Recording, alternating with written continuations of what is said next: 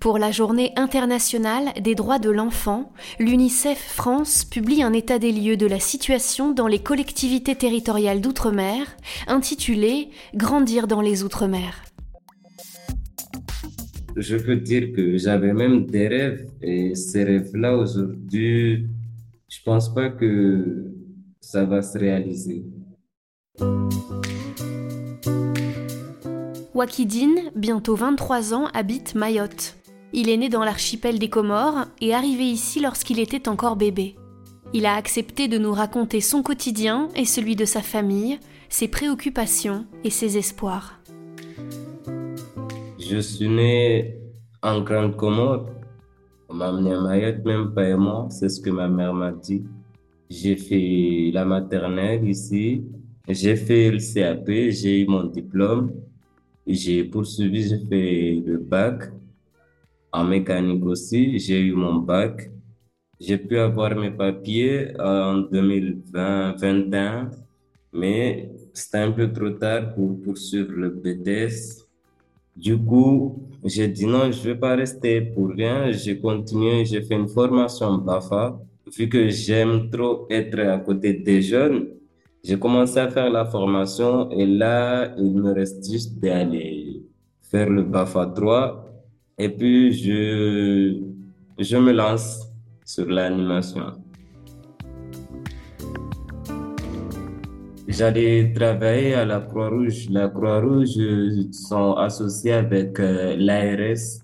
Et l'ARS, c'est une association qui s'occupe euh, de problèmes d'eau qui se passent à Mayotte. Et surtout en ce moment-là, vu qu'il y a des coupures d'eau, ils sont en train de chercher, chercher des gens pour travailler à propos de ça. Je suis allé, j'ai fait les stages. Ça m'a vraiment plu parce que je me sentais vraiment à l'aise et j'ai pu faire des trucs que même mes collègues qui étaient là-bas sont choqués. J'ai créé hum, une petite réserve d'eau que tu peux utiliser sans que tu gaspilles l'eau en économisant l'eau c'est moi qui l'ai mis en pratique. Juste euh, le plan, comment il était, dans ma tête, je me suis dit, c'est bon, je peux le faire. Et je suis allé chercher mes matériels moi-même, je l'ai fait. Et même le chef d'entreprise, il avait dit que tu mérites de venir travailler parce que tu fais ce que moi j'ai besoin qu'on le fasse. Tout ce qui arrive, moi, je, rentre j'essaie de faire tout ce qui est formation, travail, tout ce que je sais pas, j'essaie de m'adapter à tout. Et puis, je suis allé faire euh, l'entretien. Ils m'ont validé, mais juste le souci, ils m'ont dit que je, suis obligé d'amener le numéro de sécu pour pouvoir euh, faire un contrat. Et vu que je suis pas né à Mayotte, mais j'ai vécu toute ma vie ici, c'est un peu gênant. Je suis obligé de descendre euh, en Grande Comore pour pouvoir avoir l'extrait et ma situation, comment elle est, ne me permet pas de pouvoir y aller et de revenir.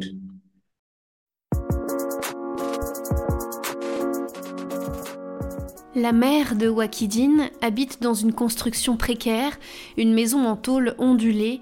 Elle est aujourd'hui menacée d'expulsion vers les Comores.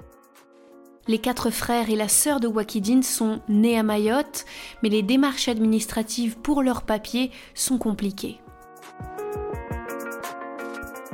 Là, euh, moi, j'habite euh, avec ma mère, mais elle vit dans une maison qui ressemble à, rien. Il y a eu des messages, on nous a dit que les maisons vont être euh, sorties, les maisons en tôle.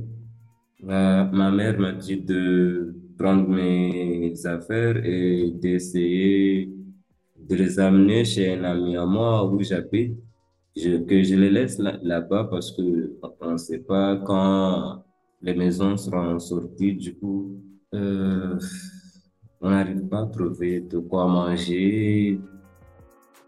Moi, je cherche des gens, je leur dis de passer à côté de chez moi, vu que on a des matériels, parce que j'ai un ami à moi, il essaie d'ouvrir une entreprise. Euh, de lavage. pour qu'on puisse laver les voitures. Et c'est là-bas que j'essaie, je cherche euh, des sous pour pouvoir aider ma mère, pour qu'on puisse trouver d'abord de quoi manger. Et le souci, c'est que parfois ma mère, euh, elle tombe malade. Là où nous on habite, les ambulances, euh, sans l'autorisation du docteur, ils sortent pas. Et ma mère, euh, de temps en temps, vu qu'on l'a opérée, en même pas un mois, de temps en temps, elle tombe malade. C'est mes petits frères qui sont avec elle. Avec la situation que j'ai, j'arrive pas trop, je me vois pas trop pouvoir aider mes parents. C'est pour ça que j'essaie de vraiment forcer, forcer pour pouvoir trouver un travail. Comme ça, je sais qu'après, ma mère, elle pourra plus se forcer à pouvoir trouver de quoi manger. Je pourrais l'aider, elle, elle reste à la maison pour sa santé.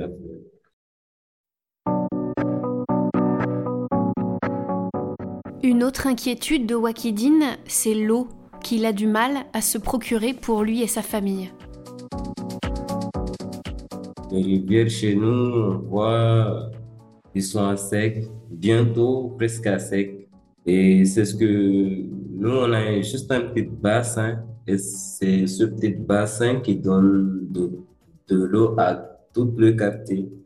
Et s'il n'y a pas d'eau, on est vraiment en danger. On ne sait pas vraiment ce qu'on va pouvoir faire parce que il y a même des distributions d'eau qui se fait dans la commune, mais le seul souci, c'est que c'est pour ceux qui ont des papiers.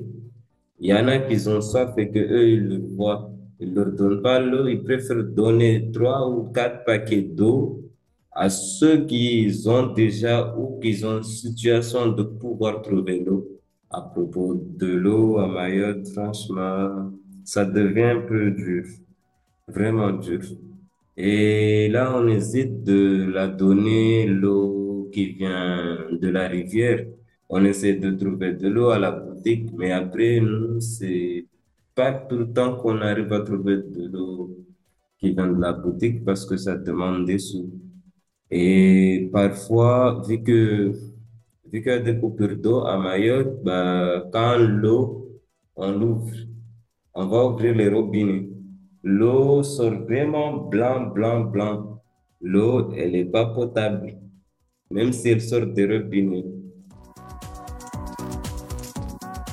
Moi, quand je suis chez moi, dans mon quartier, j'anime, tout le monde me connaît par cœur. Je chante pour les garçons à Mayotte, pour les filles aussi. Je, suis- je suis un peu polyvalent, je me laisse pas faire. C'est pour ça que je rigole trop, j'aime, juste être dans la bonne humeur.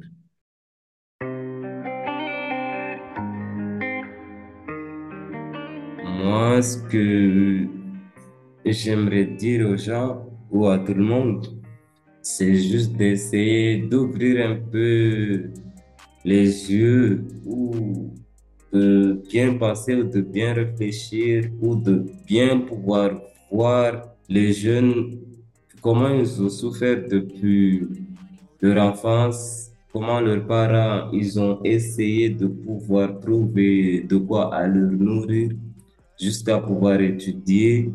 Et au résultat, il y en a plein, il y a plein de jeunes qui font le bac et qu'ils restent euh, sans rien faire. On nous a toujours dit que le bac, c'est la clé de tout. On peut s'orienter à plusieurs choses. On peut même intégrer un boulot, un travail avec le bac. Même si on n'a pas de papier, on peut pouvoir trouver des papiers parce que ça le bac montre que les gens veulent étudier, mais ne veulent pas rester pour rien. Et moi, ce qui m'avait choqué, c'est juste que avec le bac, je me suis donné à fond, j'ai fait tout, de tout. Et à la fin, on reste à la maison, il n'y a pas de sous, il n'y a pas de travail. On ne sait pas à qui aller chercher pour pouvoir trouver de l'aide. On ne sait pas vraiment ce qu'on doit faire pour pouvoir euh, faire ce qu'on a envie de faire. Mais je lâche pas.